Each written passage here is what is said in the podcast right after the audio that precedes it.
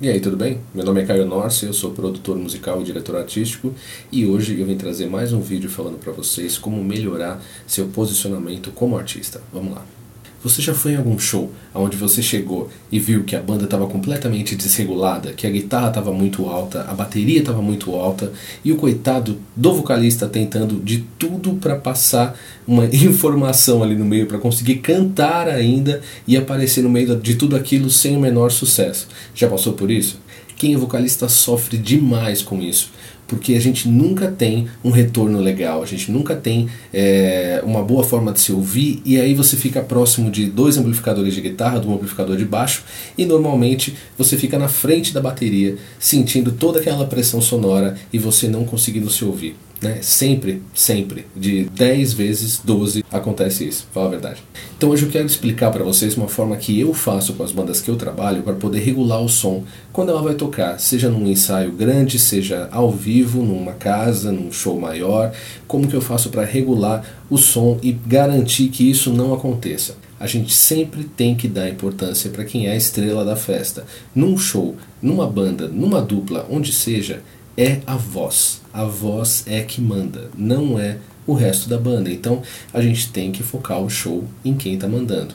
Vamos entender como a gente pode fazer isso. Primeiro, você tem que trazer essa mentalidade já dos seus ensaios, aonde a banda toda vai entender que tem que ter dinâmica para que a voz apareça em todos os momentos. Você não pode é, forçar o vocalista a não conseguir interpretar, a não conseguir colocar um timbre legal, porque ele tem que ficar berrando o tempo todo. Se você faz isso, você condena a sua banda do mesmo jeito. Você não consegue fazer com que ele entregue uma mensagem legal, da forma como ele ensaiou, e aí você não consegue obter sucesso nas suas apresentações, porque o público vai notar que você tem um vocalista berrando, você não tem um cantor. E aí você queima a sua banda. Então vamos lá, a gente parte do princípio que o ponto chave é a voz. Independente do lugar que você está. Vamos supor que você esteja num lugar pequeno, num barzinho pequeno, que você não sabe o quanto que você consegue abrir da voz até que ela comece a rachar ou que ela comece a apitar com microfonia e assim vai. Né? Então você vai fazer o seguinte: você vai pegar no primeiro momento com o vocalista, ele vai passar a voz. E como que ele passa a voz? Não é como todo mundo faz. Oi, som, um, dois, três, alô, oi, alô, um, dois, um, dois. Isso daí não adianta nada para a voz. A voz ela tem que ser passada como ela vai ser cantada. Você tem que pegar um trecho de uma música que você consiga soltar a voz e usar isso daí para estar tá fazendo a passagem de som. São dois momentos que você tem que fazer. No momento onde você solta mais a voz e no momento onde você solta menos a voz, para que o técnico do som consiga ter uma noção de dinâmica do que vai acontecer, para que ele possa regular, se a mesa tiver um compressor, beleza, senão que ele consiga regular na mão mesmo, ali o que ele vai ter que fazer para conseguir chegar. Então aí ele vai nivelar pelo mais baixo, pelo momento que você canta mais baixo, e vai saber também aonde você estoura no momento mais alto ali nas notas para conseguir entender como que ele vai lidar com esse volume. Aí em segundo lugar, a gente começa a pensar como se fosse uma mixagem de estúdio. Eu abro a bateria, então eu começo a subir a bateria para que ela comece a entender aonde está a voz e a gente vai até ali. Então se é no barzinho pequeno, você tem que falar para o seu batera segurar a mão. Ele não pode extrapolar muito o volume máximo que a casa aguenta para a voz. Ele tem que segurar a mão. E o segurar a mão não é ter menos pegada. É justamente o contrário. É conseguir tocar firme sem ter que explodir a paulada na caixa, entendeu? Na caixa, no bombo, prato e afins. Prato principalmente. Lugar pequeno é muito fácil de você ter os pratos acima de qualquer coisa na banda. Então, se o batera está num lugar desse, segura a mão nos pratos, senão você acaba com todo mundo. Refrão, principalmente, é, condução, ou então aquele momento que você está crasheando só. Esse momento, se você não souber o que você está fazendo e entender o que está rolando de som na casa, você mata completamente a banda. Aí você acertou a batera, você entendeu que a batera e a voz estão funcionando, aí você traz o baixo. O baixo é a mesma coisa, você vai vir com ele até que ele chegue mais ou menos próximo do volume do bumbo, que você sinta que ele está dando peso e que a banda está formada ali, com bateria, voz e baixo, você já tem toda essa cozinha pronta e o negócio está funcionando. Aí então você sobe as guitarras, uma guitarra, duas guitarras, mas aí você vem trazendo a guitarra. E guitarra funciona da seguinte forma: se você está num lugar pequeno e você não está microfonado, se o seu cubo não tem microfonação, angula ele para você, entendeu? Não deixa ele virado para o público.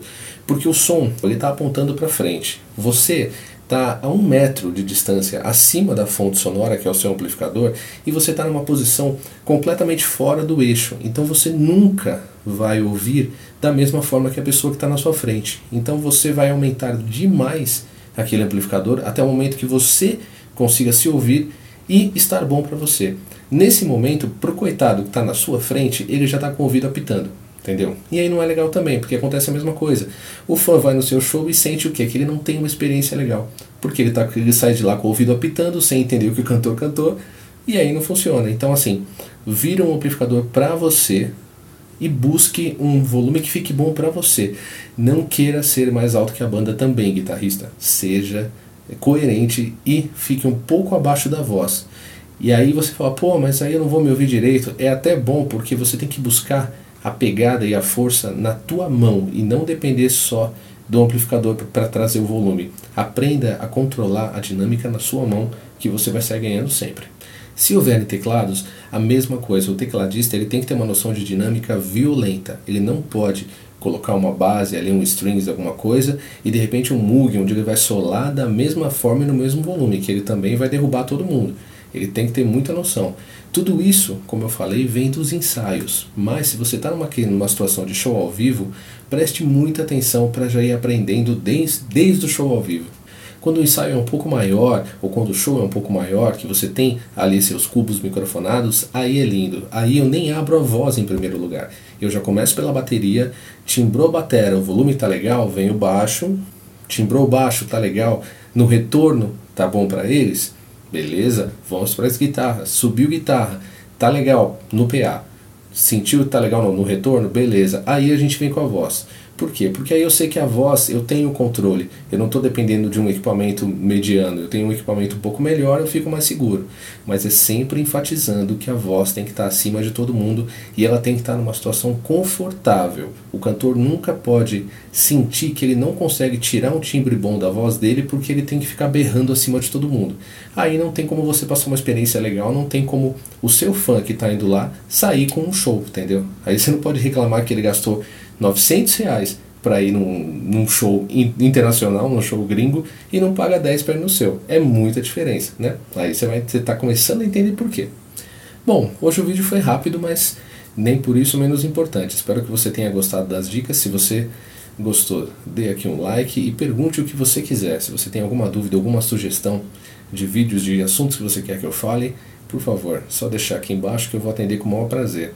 E o meu trabalho de direção artística é basicamente isso: é pegar a banda e trabalhar as bandas para que elas consigam se desenvolver legal no, no, palco, em entrevistas, fora disso, e trabalhar com cada um da banda também para que eles consigam atingir uma performance melhor.